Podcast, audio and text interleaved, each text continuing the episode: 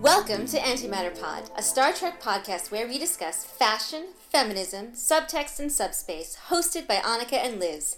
Today we discuss the latest episode of Star Trek Discovery, Project Daedalus. Hello. Kat was back this week. I know, I'm so happy. And I don't want to turn this into a Kat Cornwell podcast because I feel like there are so many things to talk about, as always. But Very true. I kind of feel like maybe the first episode we do after this season ends should be the Starfleet Admirals chat. I think definitely. Yes, let's do it. We'll make, every, everyone can look forward to that. Well, I just have a lot of feelings about how the Admiralty works and how they interact, which I could talk about this week, but I think I'd rather put it off and, you know, let everyone else have their moment. And That's right. yeah. And we can we can bring in all our feelings about all the other admirals and how there's like a history. And Yeah, Good stuff. yeah. But uh, in the meantime, we have an emerging AI, uh, a sad beginning and ending for Airiam, and Spock and Michael have a very, a very intense game of chess. It's one way of putting it. Again, it reminded me so much of me and my brother. like I was like, wow, I think this happened. Like this this is very much like my childhood right now. Shout out to my brothers. I love you guys. I did not breathe during that whole scene. It was so intense. But he he's also the first person to point out Michael's martyr complex and her quote unquote saving people thing and and just how illogical and unhealthy it is.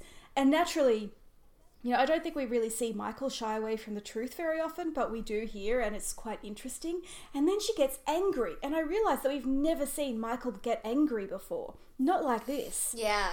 Yes, it was it was a amazing scene for both of them. Like their character we learned so much about the two of them separately and together. Yes. The- Obviously the dialogue is important, but the way that they each played it was also so important and the way that it was directed uh, by Jonathan Frakes, good job. Two takes Frakes. There were so many little so many little Frakes moments in this episode. It was like, oh yeah, this is very Frakes right here. I've been listening to the podcast The Greatest Generation, which is basically a comedy podcast where two guys go through every episode of The Next Generation. And I think they're into Deep Space Nine now, but I'm catching up in order. And they also work in, I, I think, the film and television industry in some capacity. So occasionally they get into like technical stuff about how it's filmed. And they've pointed out that even very early in his career, Frakes was doing interesting overhead shots and angles that you didn't see very often in Next Generation. He was very creative that way. And I think Discovery is sort of infamous for unusual shots and Dutch angles and moving cameras, but it's still still a very Frakes thing when he does it. Yeah, the reaction shots of the crew in so many of the scenes. I was complaining about it because I was I wanted to like gif all the important scenes and it was impossible because they kept cutting away to different people while the dialogue was going on. Yeah. Um, which is beautiful to watch. It was wonderful for the episode, but it was annoying for gift making. you know, in Voyager, Garrett Wang was always told, you know, don't don't react, don't act too much. We need the attention to be on the aliens and the humans who are sort of in the background main cast need to underplay it. And and they've really gone the opposite way with Discovery and I think it's great. Yeah, it was really beautiful. So yeah, I really enjoyed the direction. I really enjoyed the script. Yes. I felt like uh, once again, but the pacing. um, there were some issues I had with how things happened in this episode and the build up to it, but ignoring that, just just looking at this episode as its own story, it was just really beautiful. The acting, direction, production, everything was just spot on. Yeah, it was really outstanding, and it, it sort of, to an extent, stood alone, which is, in a way, one of the problems. Is your pacing issue about the fact that we learn about Airiam and, and these great friendships she's allegedly had, right, like right before she dies? Yes, yes, she is. Like we get to know her, and then she immediately dies. it was like, oh, cool. You know, she was developed and deleted in the same uh, in the same however many minutes Which is it was. Something that television does, but I always thought that one of the advantages of serialized TV and plotting a, a, a season in advance would be that you didn't have to do that. You could do things a bit more slowly and a bit more organically. Yes, I think that's why it was so annoying. Yeah. I guess is the word to me. I expect more from Discovery because of the way it is put together. Because the entire season is filmed before it's, you know, given to us and Yeah, there's there's room to move things around. yeah. Certainly in a next generation episode this would be the norm.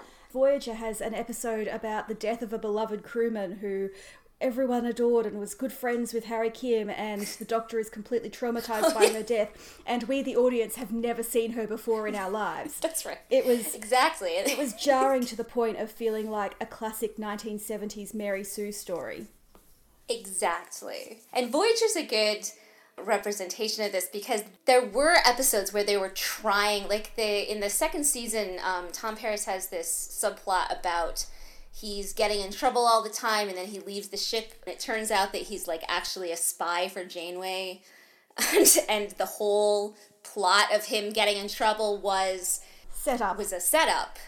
Uh, and that actually extended over like four or five episodes. There was like stuff happens in the episode and it's the episode story, but then there's also this sort of weird Tom subplot. Yeah. And so it's like that is what I would like. Like I'm not saying that that was, It was a very ham-fisted attempt at, attempt at serialization. but they were trying. Right, right. And serialization was oh. still a relatively new concept at the time, and I think only Deep Space Nine, The X Files, and Babylon 5 were really doing it intensely. So, you know, these were writers trying a new thing. But even in the first season, Voyager was quite consistent about introducing uh, supporting characters a couple of episodes before they took on major roles. Like Seska Yes. had a big role in the episode before we found out she was a spy. Exactly. Obviously, we we've seen Airiam. She's been around for the whole season and a half. She's not like she's a new character, but we didn't. She got like this horribly tragic backstory in this episode, and It's only in this episode that we get on screen confirmation that she is an augmented human and from the Federation and not an alien or from a breakaway colony world that's really into post humanism. Like, we should have known she this. has to go through like her her pensive memories every two weeks or something. Like these are like little character details. Yeah. they could have been introduced earlier to make what happens to her have more of an impact. I liked everything that we got, and I was certainly having a bit of a moment by the end of the episode, but I just wish it had been seeded a bit more organically through the season, especially because there were a couple of very short episodes earlier on where there might have been room to slip this in. I will say that once we lost her, I mean, I was I was devastated because we only just got to know her as well. Yes. So it did have the it like it and and there is. I- I mean, I, I keep accusing Discovery of doing this, and I don't know if they're actually being purposefully manipulative in the way they present things in order to make me feel more to, or to feel a certain way because I, I honestly can't tell if if it's uh, yeah if it's like directed manipulation or if it's accidental manipulation but I do feel manipulated Part of the problem for me is that I am just getting to know Airiam and she's killed, but the crew clearly know her really well. And she has her circle of friends and she's really close to Tilly and I kind of ship it. And yeah, I wish I wish we had seen how important she was to the crew. Like I do feel like I know Airiam enough to miss her now, but the relationship between Airiam and Tilly, that's something that I would have liked to have seen more of. Yeah. Because it's so important that, that Tilly is able to break through to her. Tilly is the one that she asks to help her when she can't even really ask for help. And Tilly is the one who comes in at the end and gets her to, you know, break free enough to tell them what she needs them to do Yeah. and to say that you know it's okay go ahead and kill me i want that like Tilly gives Airiam the ability to do all of these things. And it feels like they're trading on the audience's knowledge and affection for Tilly rather than letting us see the relationship between Tilly and Airiam. So yes, I do think it's a bit Yeah. manipulative. but beautiful. Oh yeah, and this is this is my main complaint about the episode. Like I thought it was a great episode. I really enjoyed it. It moved the plot forward. We got character development for a lot of people. It was it was overall fantastic. Just this this one note of or, or being told rather than shown to an extent, or or maybe rather shown too late. yes. Right. Hmm. So, do we think Airiam is dead slash will stay dead?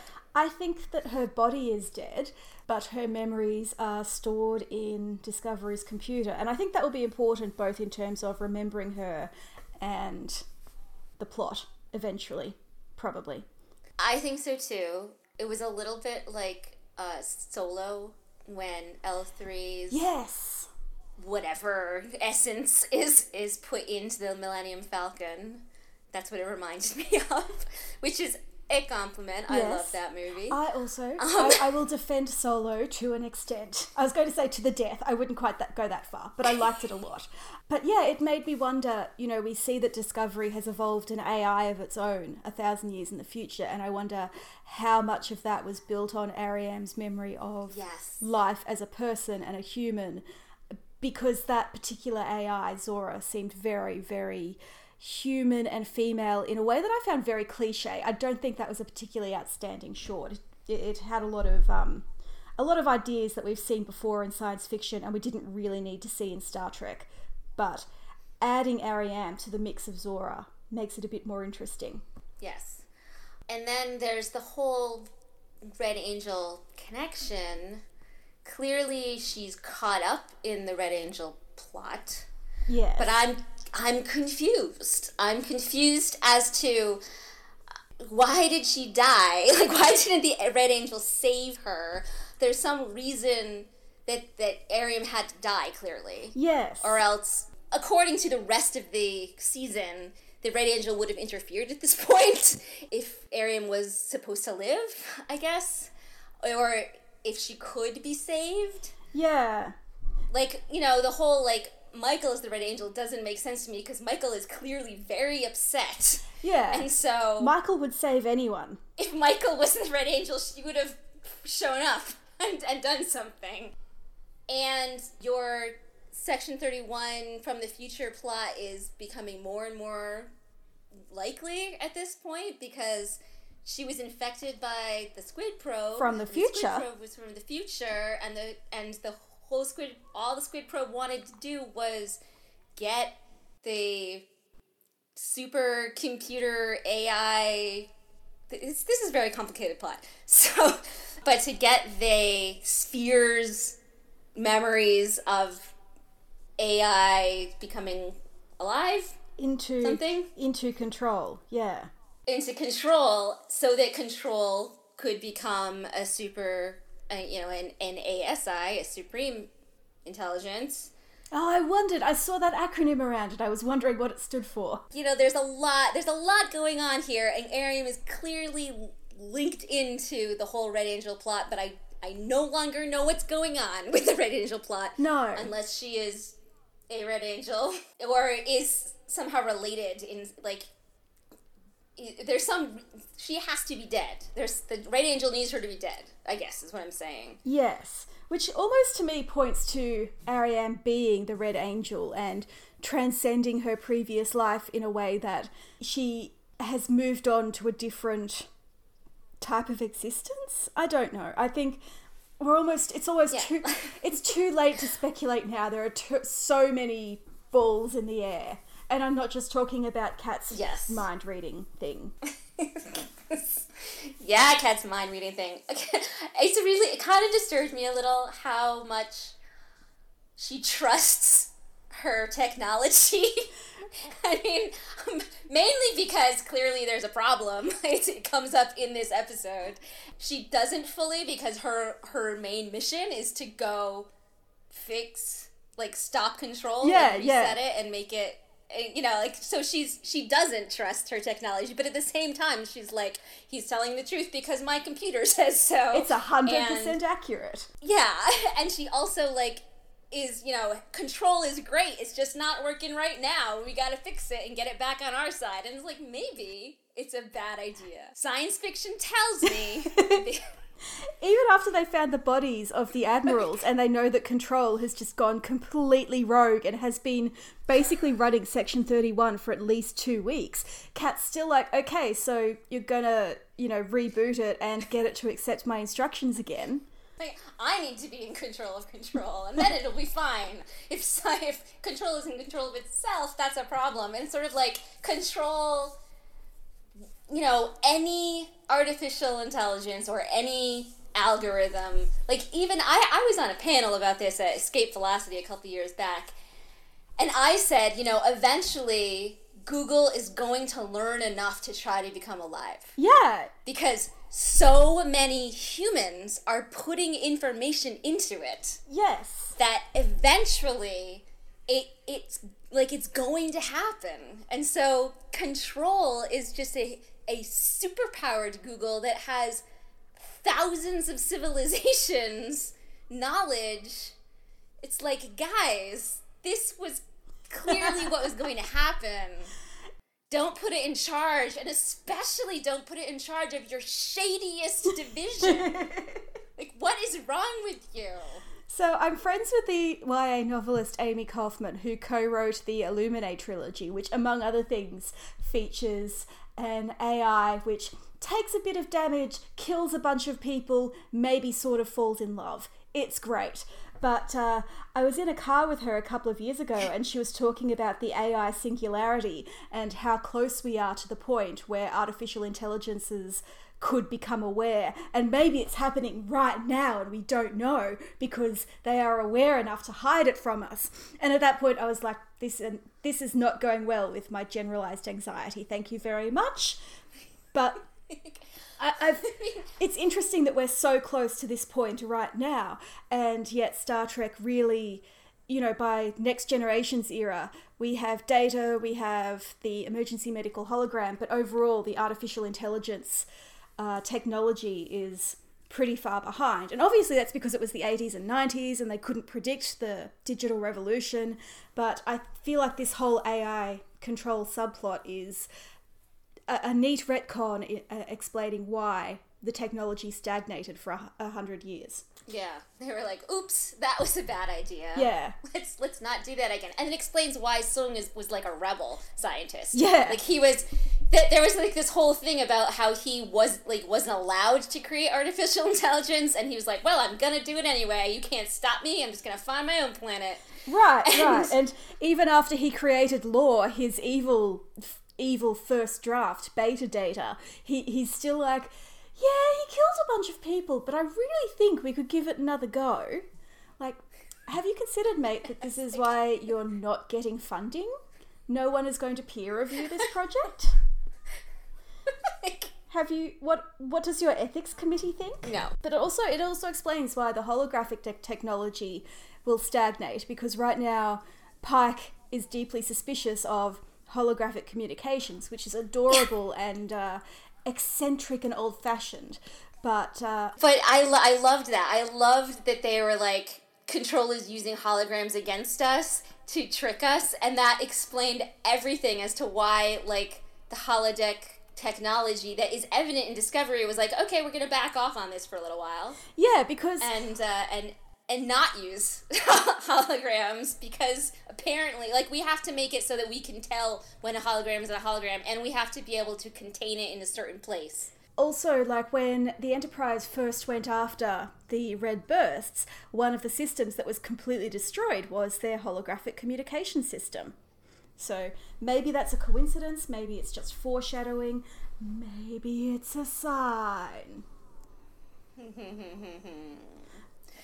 So yeah. Yeah. I don't trust control, uh, but uh, I, and I don't know why anyone would, but It's cool. Well, I feel Cool. like Kat's relationship with control is like my relationship with my iPhone, where I go, "Yes, you're evil, and you're probably spying on me." It is scary. I know it's, but I still have it right here beside me. I'm still thinking that when my little analog watch dies, I'm going to get an Apple Watch. So, you know, Kat's Yeah. just addicted to her It's phone. what we have. Yeah. It, this is, you know, certainly my life has improved substantially with my ability to carry around the internet hmm. and a GPS and a communication device and like and entertainment. Like I can do everything on my iPhone, so of course I'm going to use it, even if it is trying to read my mind all the time. And I mean, I'm. I feel like, again, I feel like I'm constantly arguing for the antagonist on this podcast, but I can't fault control for wanting to be alive. No. I mean, I've said I have from the miniseries, I was Team Cylon. So I it's like maybe they're all bad, but it, we made them that way. Right. Maybe Like, if control is again if we if everything that we put into Google causes Google to come alive and kill us all, that's our fault. right, right. We created that situation. If control had been used strictly as, say, a medical AI and only used for saving people, maybe control wouldn't be seeking consciousness through murder. But no, they had to give it Section 31.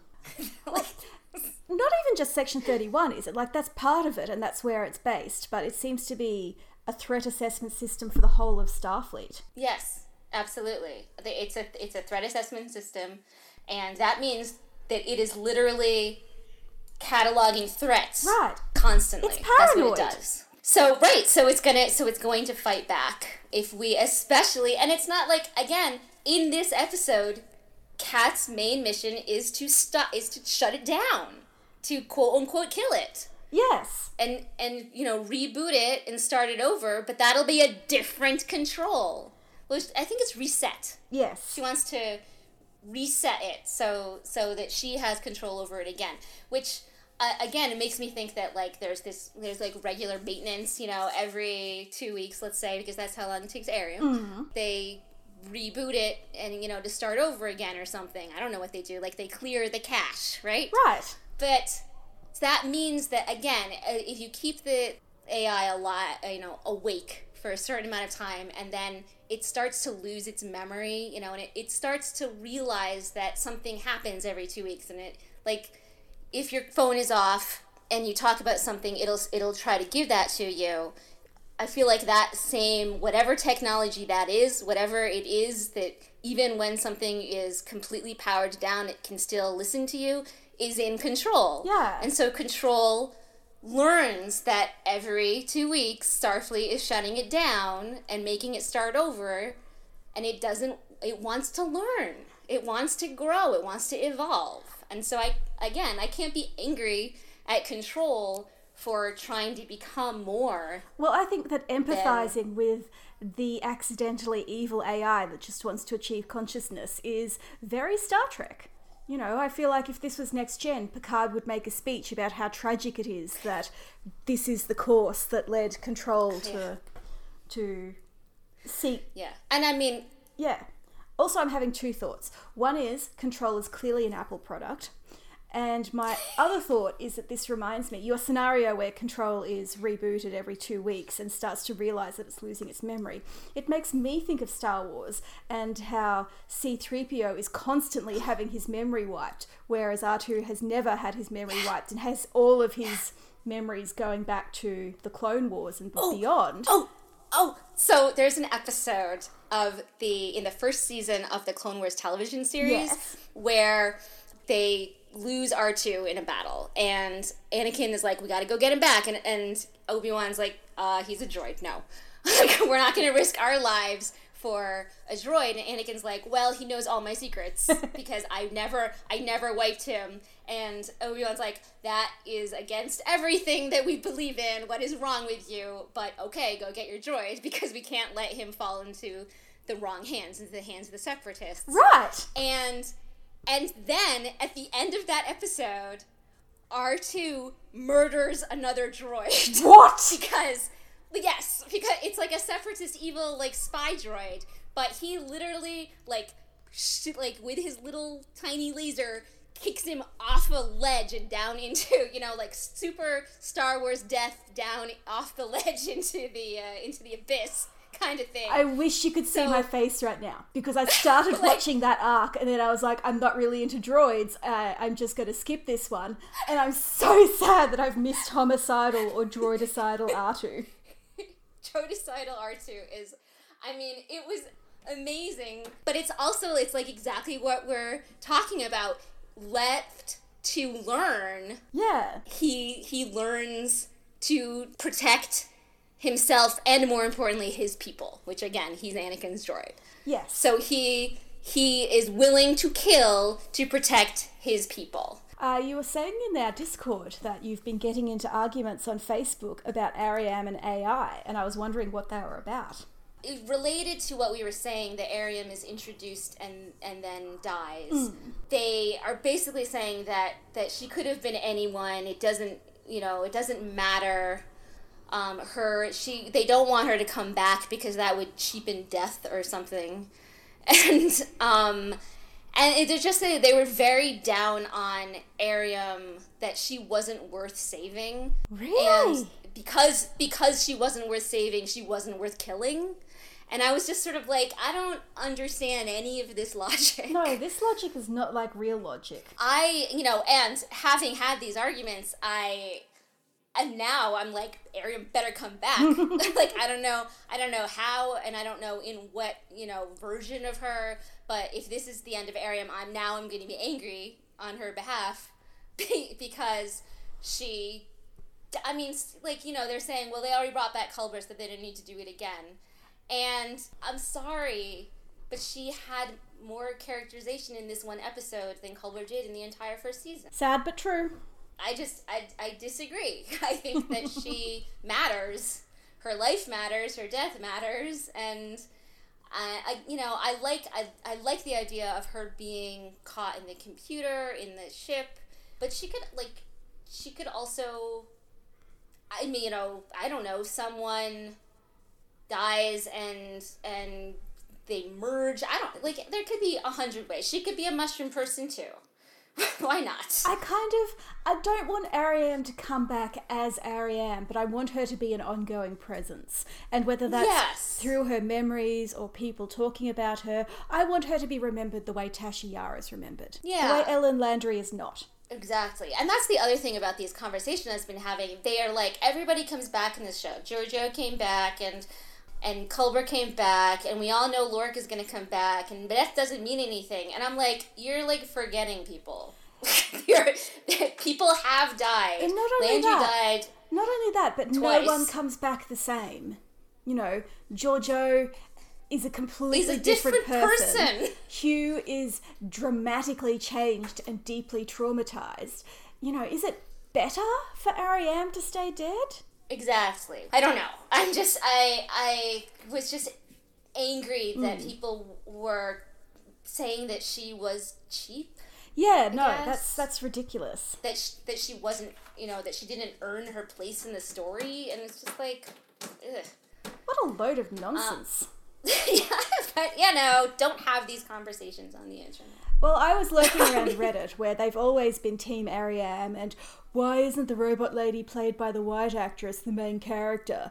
Uh, and so there's been a lot of she's not going to come back because too many people have come back and we're due for someone to stay dead, which I respect, but also in general a lot of affection for the character. And it's not entirely driven by racism or dislike for Michael. I just think those examples stand out to me because they make me angry.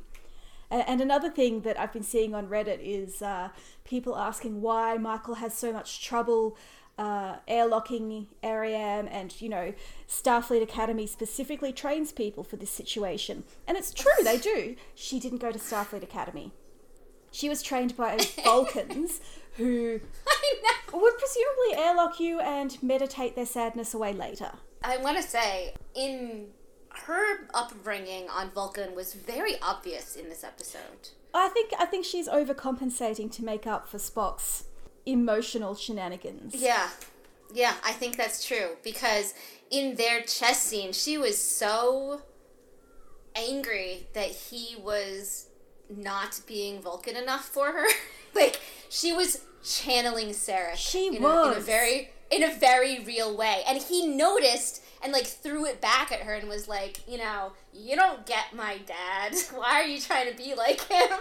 It was very interesting, and I, I, you know, I again, I, I just their their their sibling relationship is so beautiful and important to me, and like even as strained as it is, it's just you. I learn a, so much because of that relationship about both of them Yes. and about Sarek and yeah, it's just I I said at the beginning when we started um, talking about this season that it seemed pretty clear to me that Michael is actually Sarek's favorite.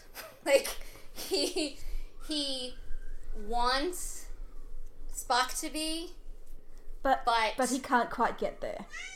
yeah, but he like Spock doesn't doesn't live up to his expectations and doesn't want to. Yes. But Michael, she, you know, she respects Sarek in a way that my cat has a lot, to, in lot a of way important points to make. in a way that Spock, because of all of this stuff that is coming out in this season, that you know, because of all this very deep seated issues about how human he is and how the Vulcans treat him, he can't respect Sarek's viewpoint in the same way. Yeah. And even as much as she's older. Like I don't know, you know, even if she's like four years older, she's older, and she and she acts like the eldest child. Right, and s- assuming that Sybok is, let's pretend he's in the picture and not away for copyright reasons, but he's there's enough of an age gap that he's not really a factor in their yeah, immediate he's family. He's a, he's older, and it's there is this sort of uh, you know I have seen it in that. I mean, we I think we said that she's very much a middle child, and she absolutely is. But she's also very much an older sister, protective. yes, I am I'm taking on this role. I mean, she that's that's exactly what she did. That's why she did everything she did was was to protect. Yeah, and I think that's again her her martyr complex and her sense of irrespons um her sense of responsibility for her family's death, and and stemming from that her unconscious belief that she is responsible for everyone and everything. Being blamed for single handedly starting a war must have been amazing for that terrible self loathing part of her psyche. Because it's like, yes, everything you've always suspected about yourself was true. Exactly. And nothing, none of the things that she blames herself for are fair. Oh, no. Like, no- none of that is is accurate. But it's very difficult to, and and it's also like it's sort of a. I I think that even trying to make Spock more Vulcan or protect him from showing his human side hmm. too much to the Vulcan extremists, that's also like something that she you know subconsciously learned from Sarek Yes. it's like she took the protective mama bearness of Amanda and the and the uh, aloof uh, judgmentalness of Sarek and combined them into you know this is how I'm going to treat this situation and it's absolutely because those are the parent like you know there's so much trauma related to how much she feels over losing her first parents that she has to keep this family not together because she can't, but she has to keep them alive. If breaking them up is what keeps them alive, then that's more important to her. That's very Sarek. Yes, exactly. and it's interesting that we don't know anything about her parents. You know, it's like she has just shut off that side of her memories and glommed onto the safety of her Vulcan family. Which is very Vulcan. like, that's what they would encourage. But it also seems like something quite logical for a traumatized human child to do. Oh, absolutely. Which is which is what Sarah, uh, which is what Spock was saying. Yes. Spock was saying, you know, all of the reasons that you are this way are, you know, I'm not saying that you were wrong. I'm just saying you have to acknowledge it and get over it. like that's what That's what he was. Yeah. And she can't. And it's true. He is correct. He's not presenting it in a particularly healthy way. But, you know, you do you do have to let go of guilt in order to get past your trauma. yeah. And it's probably the hardest part. my favorite bit of that scene was when Michael cracked and started yelling because as I said we've never seen her angry before and she has so much to be angry about and it was so powerful and I realized you know there are a lot of issues about black women showing anger and the stereotype of the angry black woman and this is another thing that I'm not really qualified to speak on but I hope that we get to see more anger from Michael because I think I think she deserves it and I think she needs to let it out and sometimes being angry is the first step in healing. Yeah. And maybe I mean this is just go this is based on the fact that she and Tyler are having a moment in the in the preview. Yes. And that the the show is definitely presenting them as they will, they won't, they soulmate hookup characters of the series. but he is in a unique position to help her with that. Yes. To let out her anger in a safe environment that's not gonna hurt anybody. And I think it would be good for him as well Yes. to to help her connect with it. So it may maybe maybe their really like it sounds sounds kind of twisted to say maybe their relationship can be based on pent up anger and uh, and and a uh, a safe place to explore the, their their darkness and uh, let it all out. I but I'm into this concept. but I think that it would work for them. Certainly I think I think Michael needs some kind of release. Right. And I don't think that she would feel comfortable with like Saru or Tilly or even Pike as a quote unquote sparring partner No, no, for her emotional distress. But I think that Tyler, simply because he's part Klingon, and he's not part of her chain of command. yes, I think that that would work. Yeah. They're not really colleagues right now because apparently Pike's gone back to thinking he's a traitor. I don't know. I might have missed something. I rewatched the episode, but only the bits with Kat because, hi. I mean, now that Airiam's been outed as working against them, isn't it clear that Tyler wasn't? I mean, Tyler wasn't in this episode, so w- presumably that'll be next, you know, Yeah, next week. yeah, but I thought that even by the end of last week, it was pretty clear that it couldn't be Tyler. But I might be misremembering. I mean, it was clear to us as the audience. I think Pike really thought. I mean, even at the beginning of this episode, Yeah. he was like, he uh, he's in quarters because he's a danger to the ship, and you're not allowed to talk to him because you're emotionally compromised. And speaking of Michael taking responsibility, she's like, fine, I'm going to single handedly prove his innocence. Which she doesn't. She completely has nothing to do with that. But Uh, she she fails a lot actually this episode, and so did Detmer. I mean, she, uh, Yeah. both of them a- both of them also succeeded, but I was really excited to see like the struggle. I mean, I love how good Michael is at things, and I love Detmer being like a prodigy or something. But I was really, it was really exciting. I mean, it- for Michael, it was very character building. Yes. to see these are her like her flaws are thinking. She is capable like like she as you said has a saving people thing. Mm. Like she truly believes that she has to be the hero all the time. And that being presented in this episode as her fatal flaw was really exciting Well, I think And then- it's both her strength and her weakness, which is a kind of Oh, absolutely. characterization that I adore. And I just love seeing. I don't love seeing her fail, but the same way I love a recovery storyline, I love seeing Michael recover from her failures and Yeah. learn.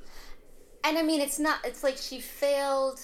She she failed because she she was trying so hard. You know, Yeah. it, it's so it. She didn't fail in in all senses. She it, she didn't get the outcome she wanted, but it wasn't like a, a moral failure or a No, no. like character failure. It was it was she didn't get the outcome she wanted. And those, you know, as Captain Picard says, that's life. It, that happens sometimes. And, and, he delivers that line to Wesley in the episode where Wesley is taking the exact test that Michael didn't take because Sarek parachuted her into Starfleet like a B list celebrity buying a college degree for their kid. You know. no disrespect to the Vulcan Science Academy and all, but this is a serious piece of Michael's education that she's that she's missing, and now she's learning it the hard way. Absolutely, Vulcans don't. You know, they think that you shouldn't. That you should just uh, repress your emotion all the time and have control over your emotions all the time. So you shouldn't test that because it's something that you should always be testing. Sort of like uh, Hulk says, you know, I'm always angry. Yeah, um, yeah. Well, that's that's Vulcans, isn't it? That's their secret. Right. They're always emotional. Exactly. But she is neither a Vulcan, so she doesn't have that skill set. And she wasn't also she wasn't raised as a Vulcan from birth. So like much like Anakin, she's missing the foundation. Yeah. You know, even Spock not because they didn't try like they tried to give him the foundation because he was raised as a vulcan from earth but the vulcans were actively working against him.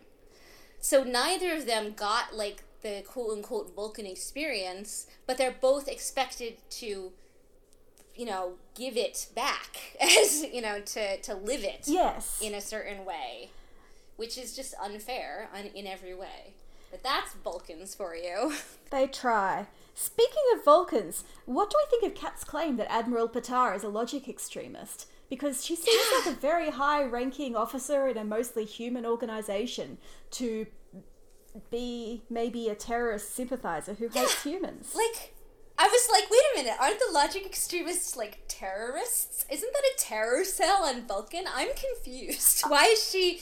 Why is she in Starfleet Command? Well, I, I feel like this is something where we're going to have to do the world building to explain it. Like, are there degrees of logic extremists? Is she maybe just hashtag human critical?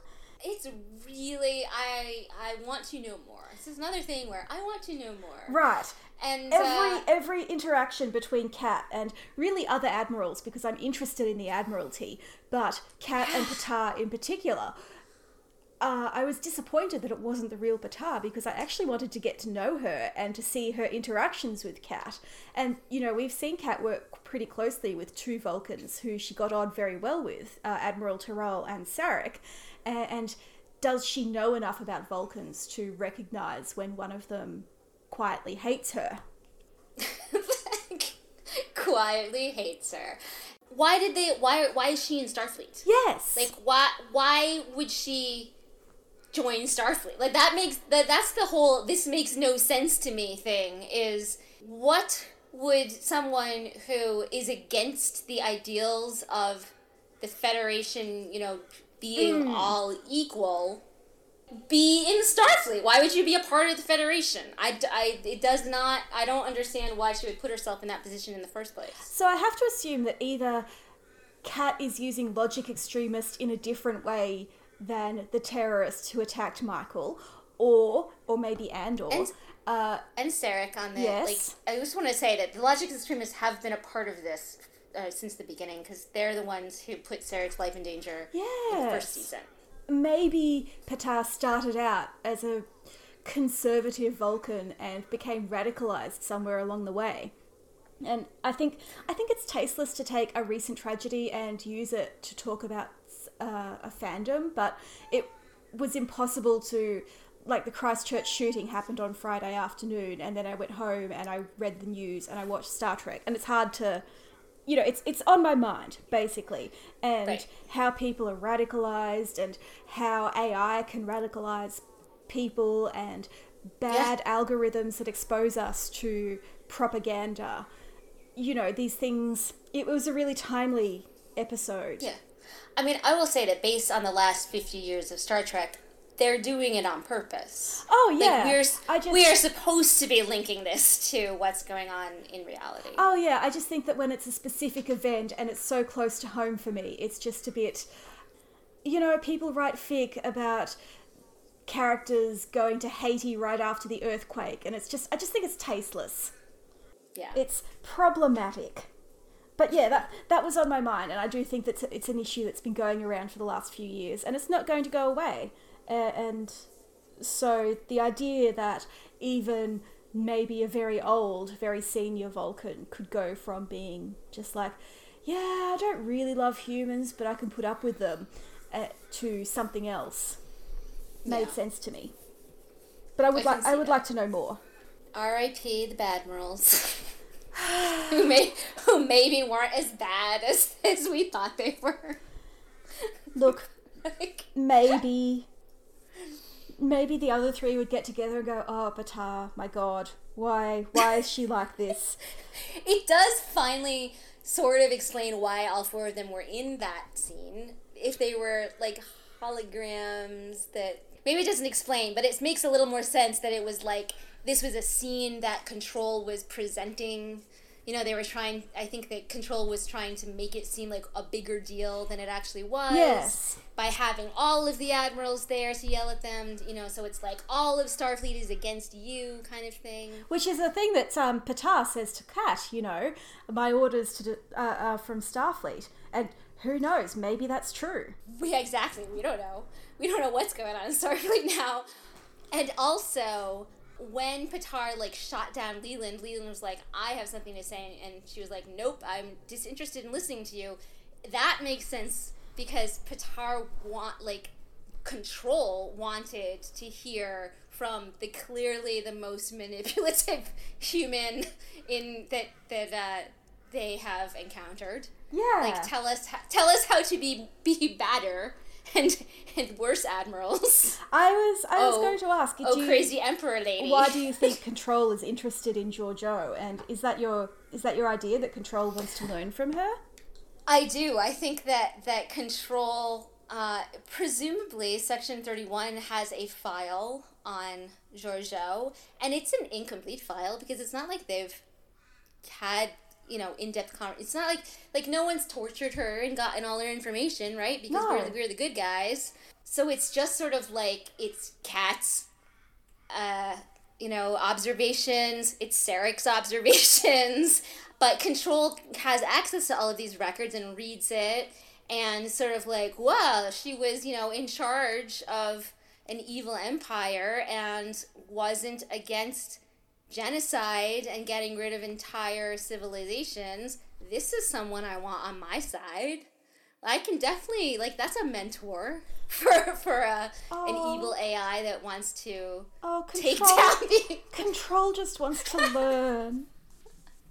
I know. this is what I'm saying. I have more sympathy for control than for the people who decided to put Georgiou in Section 31 and in charge of things. It's like this again. You you people were asking for this. like you, you, if you make all of these bad decisions, eventually they, you know, You're gonna get this. come to roost. Like that's what happens. So I did. I just want to go back to one thing I was saying about Detmer because because I we started out saying how we wanted more buildup of Airiam. Mm. I want to say that Detmer being presented in previous episodes as being really gifted at piloting and like you know she had her pilot's license when she was 12 and she's not afraid of a challenge and she's always willing to jump in like even last episode she was the one who was like you know you don't have to make this speech pike we're, we're on your side Yeah, yeah. cool." And I assume some guy down in engineering is like, I don't want to be a fugitive.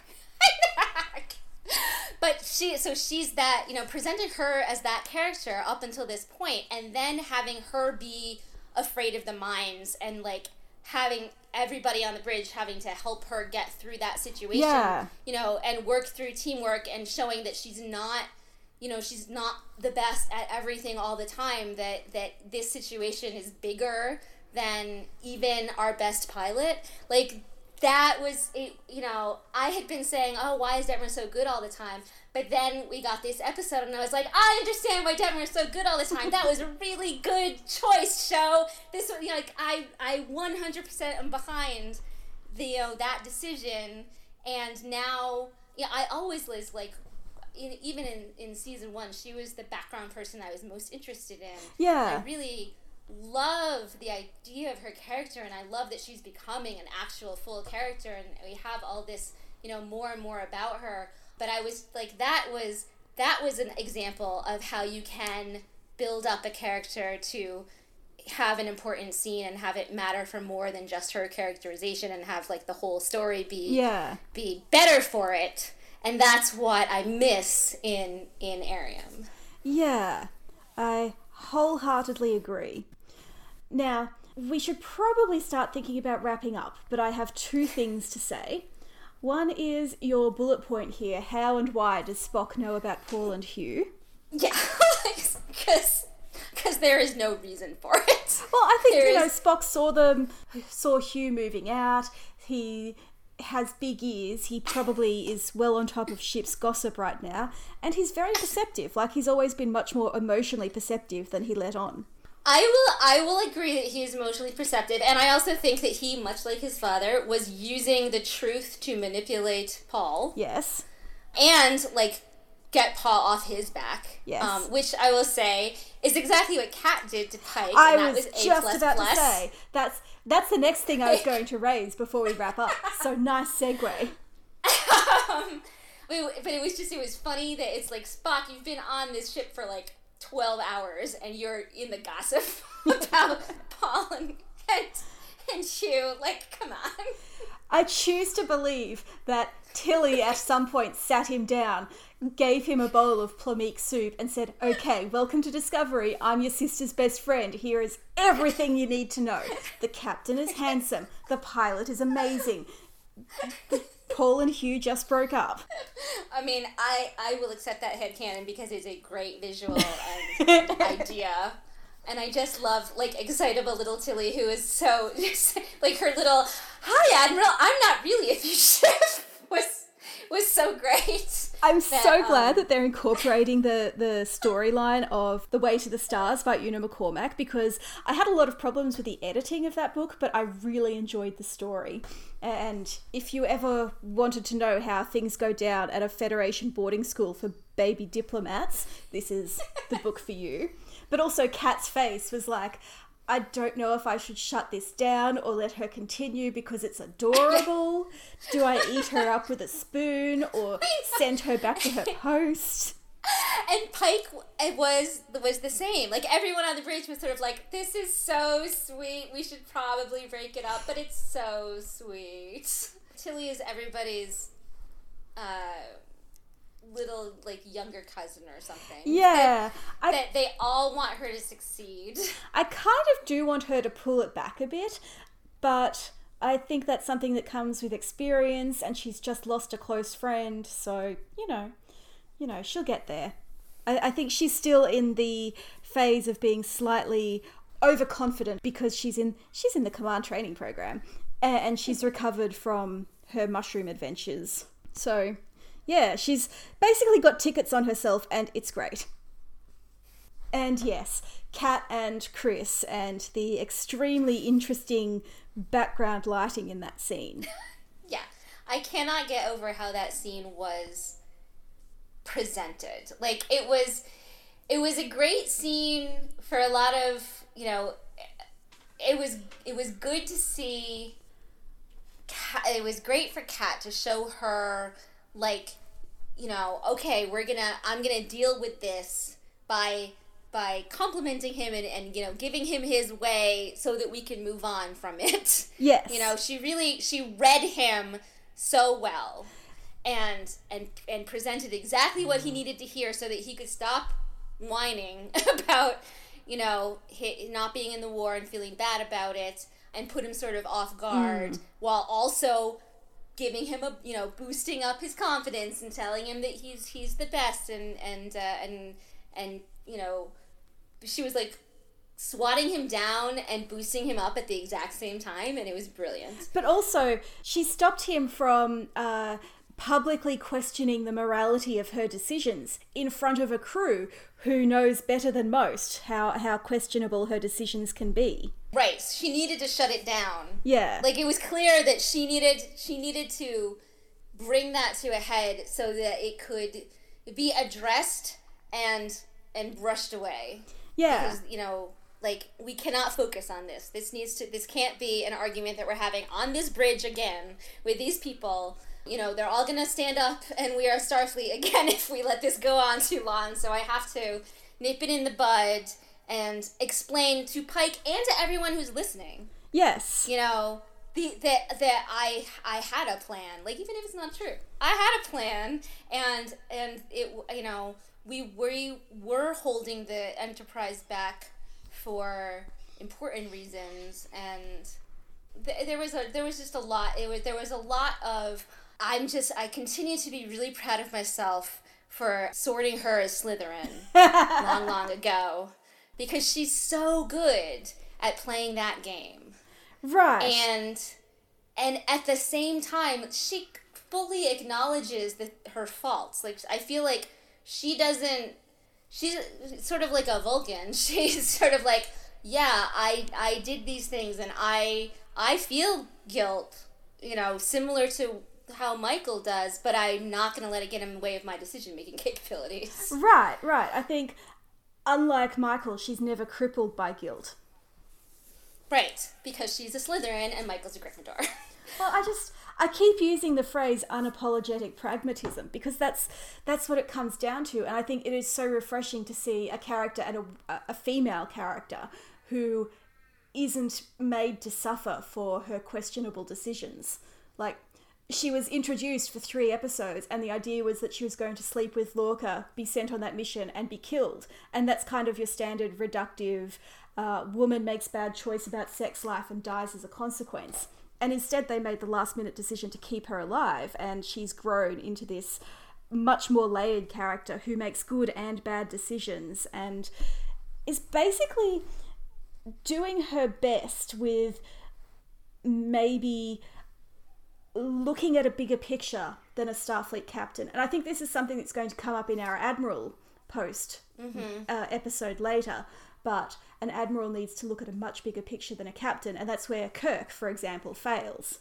Exactly. And, and so, yeah, she does have to make really ruthless, pragmatic choices, and sometimes, sometimes they are immoral.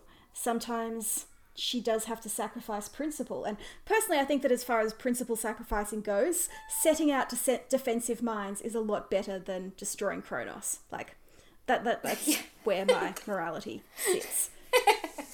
that's right. It, she's just, she's a really well put together idea of a character that I I just every time she shows up I'm I'm interested. You know, not so you know obviously i'm interested if she stands up but but we are biased the show is working to reward me for that loyalty by making you know giving her more and uh, and allowing her to make these questionable decisions and and as you say not punishing her within the story for them like punishing her through her characterization and through what people like through Pike. Yeah. You know, confronting her, but not punishing her. Yeah, it's not disproportionate. Yeah. Like she's been called out by Pike and Michael who are very heroic and admiral admirable characters who at the same time could absolutely not do what she does. Right. And yeah, and I, I think that, you know, how how Kirk fails, that's such a good really, really good point. and it's sort of like we don't get really get to see Janeway as an admiral, but I can absolutely imagine her being this type of character. Like I can like Janeway is the type of character who can, you know, she's down and dirty as Kirk is, but she's also capable of stepping back and making a full decision and taking and taking ownership of it, like she does in yeah, Tuvix. Yeah. I am I am going to make this decision that no one else to make, no one else wants to make, and I and I understand the consequences and I accept them. It's like destroying Kronos. It's a bad choice, but maybe someone had to make that decision, and thank God they didn't have to go through with it. Right. To reiterate, I do not approve of the destruction of Kronos. I do think it was a bad decision.